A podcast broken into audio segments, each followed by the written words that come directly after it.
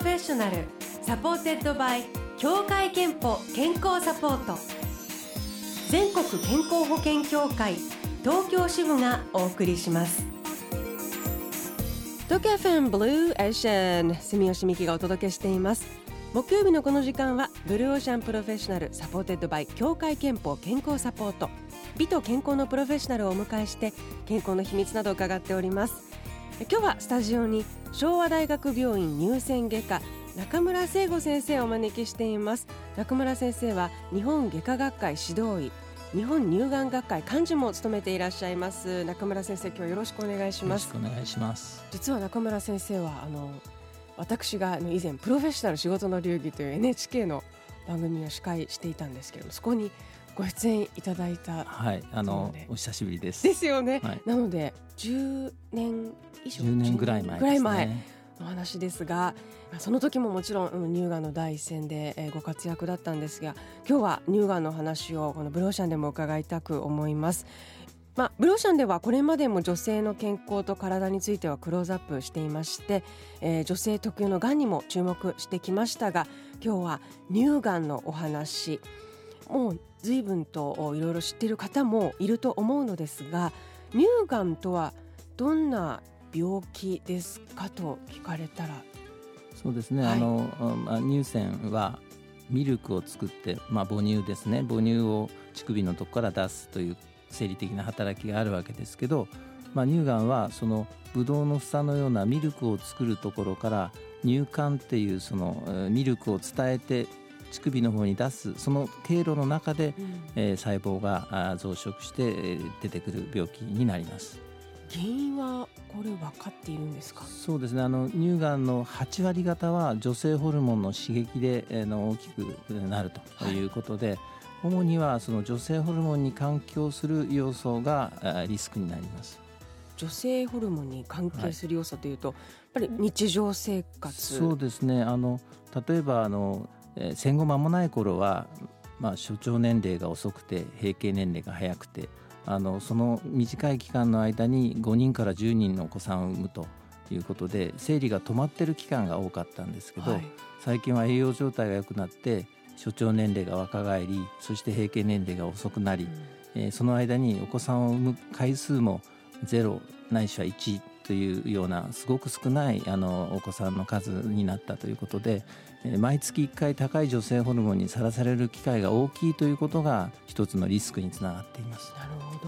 ど。と乳がんは遺伝するのでしょうか。そうですね、乳がんの5から 10% は遺伝性と言われていて、お父さん側お母さん側どちらかでもいいんですけれども、はい、そのどちらかの家系から生まれ持って BRCA1、BRCA2 という遺伝子の、変異が原因になって乳がんが起きることがあります、はい、中村先生は特にこの遺伝性乳がん卵巣がんの診断と治療に力を入れていると伺ったんですが。そうですね、はい、もし家系内に複数の乳がんや卵巣がんの人がいるとか、あるいは若くして乳がんを発症した人がいるという場合にはですね、遺伝カウンセリングというのを受けて、その遺伝性の可能性が高いかどうかをまず診断すると、はい、でその方たちには希望があれば血液検査をすることによって、その原因の遺伝子の変異があるかどうかを今調べることができるんですね。そうなんですね。そうするとじゃあ事前にその予防というリスクを知って、はい、高いリスクであれば、例えば有名なのはアンジェリーナ・ジョリーさんが予防的に乳房切除をしたということ、はい、卵巣も手術をしたということがありますけれども、はい、極端に言えばそういう手術的に予防するということもできるし、あるいは抗エストロゲンという、女性ホルモン剤を服用することによってその予防するということも欧米では盛んに行われています。気をつけるべき年齢というのはあるんでしょうか。一般的な乳がんは35歳の後半から罹患率が上がってくるんですけれども、はい、20代30代の前半というのはですね、やはりまず第一は遺伝性の可能性があるかどうかということで、ご家系内に複数の乳がんや卵巣がんの人がいるかどうかということが一番重要なポイントになります。じゃあまずご自分の家族の今おっしゃったその同一家系に複数いるかどうかみたいなことが分かっていたら、はい、そういうそのカウンセリングを受けて、はい、そして血液検査を必要に応じてするということになりますね。あと乳がんの検診についてなんですが、これマンモグラフィーと超音波検査が今ありますけれども、それぞれ改めてどんな検査かお話しいただけますか？そうですね、マンモグラフィーというのは上下あるいは左右に挟んで X 線の透過性を見る検査で、乳腺そのものは X 線の透過が悪いので白く写ってしまうんですね。ですから若くて、乳腺が豊富にあって、そして脂肪が少ない乳腺ですと X 線の透過が悪くて、白い影の中に小さな異常な白い影を探さなければいけないということで、若い人にはマンモグラフィーは向かない検査になります。もう一つは超音波をその乳腺の上から皮膚の表面から当てて、その跳ね返ってくる超音波を画像化すると、いわゆる魚群探知機で魚影が見えるみたいな形になりますが、この検査方法だとしこりがあれば、乳腺が豊富にあったとしてもしっかりと映るということで、若い人にどちらかというと向いている検査になります。じゃあお若い方で気をつけて検査をしたいという場合はやはり超音波の検査を受けた方がいい。そうですね、若い方でしこりが気になるという人は超音波の検査を受けた方がよくて、マンモグラフィーは実は見落とされる可能性もある検査になりますね。セルフチェックも重要になってきますよね。乳がんはその体表にできるがんなので、その自分で触って気がつくことがあるということで、実際にはその検診の場合マンモグラフィーも超音波も触ってわからないような小さなしこりを見つけようとするので、触診というのは限界はあるんですけど、ただそうはいうものの、もうしこりがある程度の大きさになって外から触ってわかるようなものは自分で気がつくわけですから、注意をしておくことに越したことはないと思います。ということで今日は乳がんについて伺っています。後半は乳がんの治療法、その最前線です。中村先生、後半もお願いいたします。よろしくお願いします。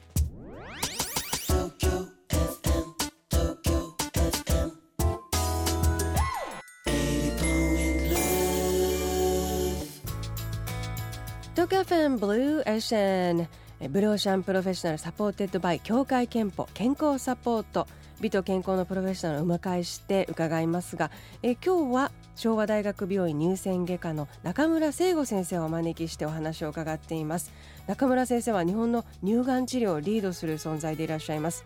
で、後半は乳がんに関する素朴な疑問と最新の治療法について伺いたいんですが、まずこの乳がんに関する素朴な疑問、お酒やタバコなどの生活習慣も乳がんリスクを高める原因になるんでしょうか？そうですね、お酒はおそらくリスクを高めることにつながっていますけれども、そんなに顕著に関係しているというわけではありません。これはタバコも同じで、乳がんのリスクを高める因子の一つだというふうに言われています。じゃあ両方そうですね、リスクを高めると言われているんですね。経口避妊薬、いわゆるピルや、あと女性ホルモン補充療法、これが乳がんのリスクを高める原因になるというのは本当ですか？そうですね、ピルに関しては短期間であれば特にリスクを高めることにはつながらないと言われてますけれども、長期に使った場合には若干乳がんのリスクが高まるというふうに言われています。それから女性ホルモン補充療法というのは、女性ホルモンにはエストロゲンとプロゲステロンと2種類あるんですけれども、この2種類を合成した錠剤が使われることがありますが、この場合には例えば5年以上服用するとホルモンの刺激で大きくなるタイプの乳がんが若干増えると言われています。そうすると利用したいなとか利用する必要があると感じている方々はどう取り入れればいいんでしょうか？まず検診は年に1回は必ず受けた方がいいということと、5年以内であればリスクが高まることはないということで、産婦人科の先生方とよくご相談することと、乳腺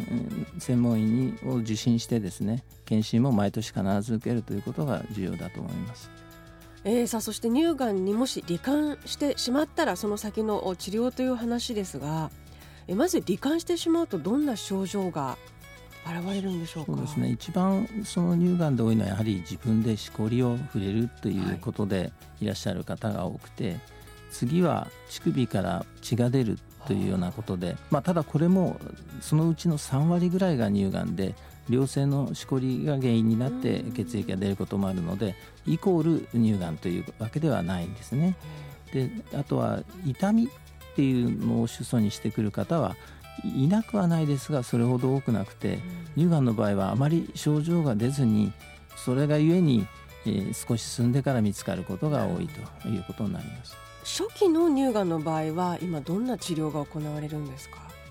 例えば3センチ以下で見つければですね、乳房を部分的にしこりを包むように取って、そして、脇の下のリンパ節っていう、まあリンパの流れが乳腺からは最初に脇の下のリンパ節に流れていくことが多いんですけど、はい、でまあ、かつてはリンパ節覚醒っていってリンパ節を徹底的に取り除く手術が行われてましたけれども、まあ、学問が進んでリンパ節というのはそこに転移があれば取った方がいいけれども、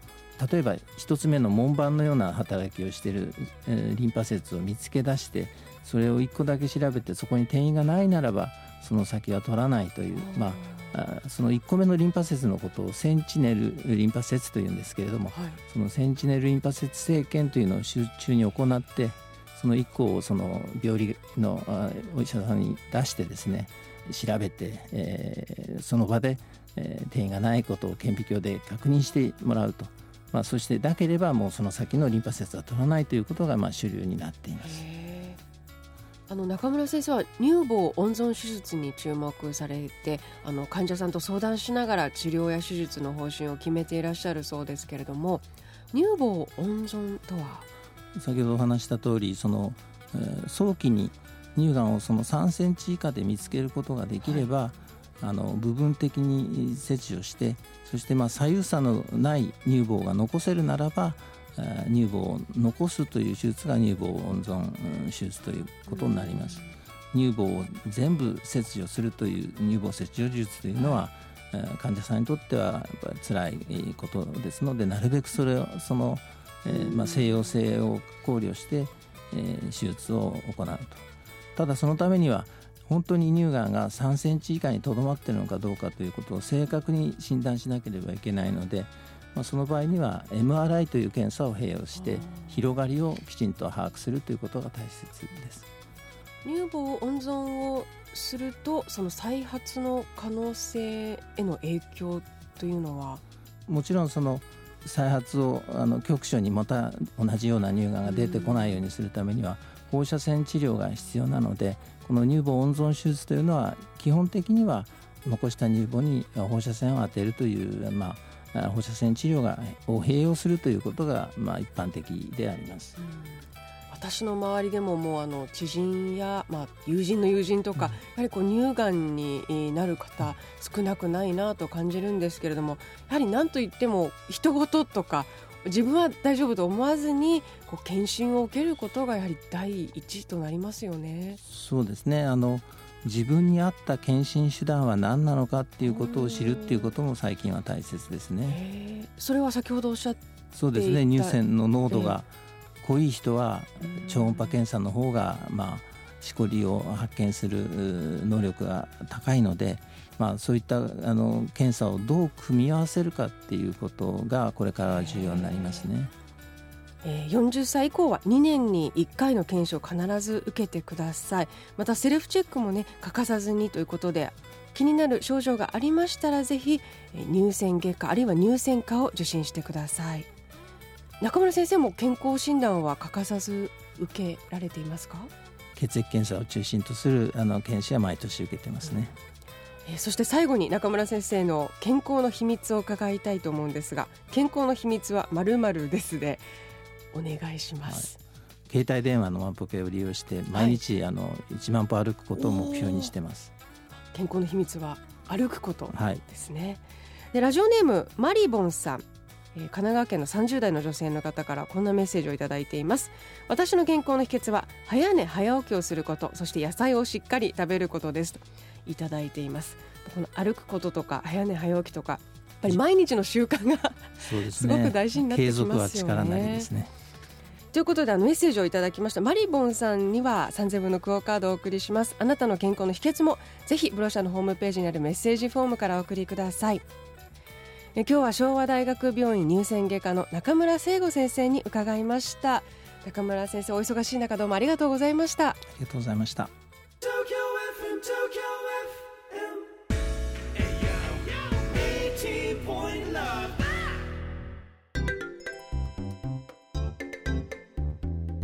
あなたの健康をサポートする協会憲法東京支部からのお知らせです。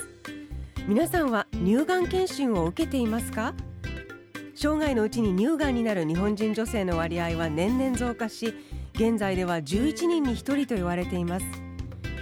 協会憲法では加入者ご本人様向けに乳がんなどのさまざまながんに対応した生活習慣病予防検診をご用意しています。早期発見早期治療のためにもぜひご利用ください。詳しくは協会憲法東京支部のホームページをご覧ください。ブルーオーシャンプロフェッショナルサポーテッドバイ協会憲法健康サポート、全国健康保険協会東京支部がお送りしました。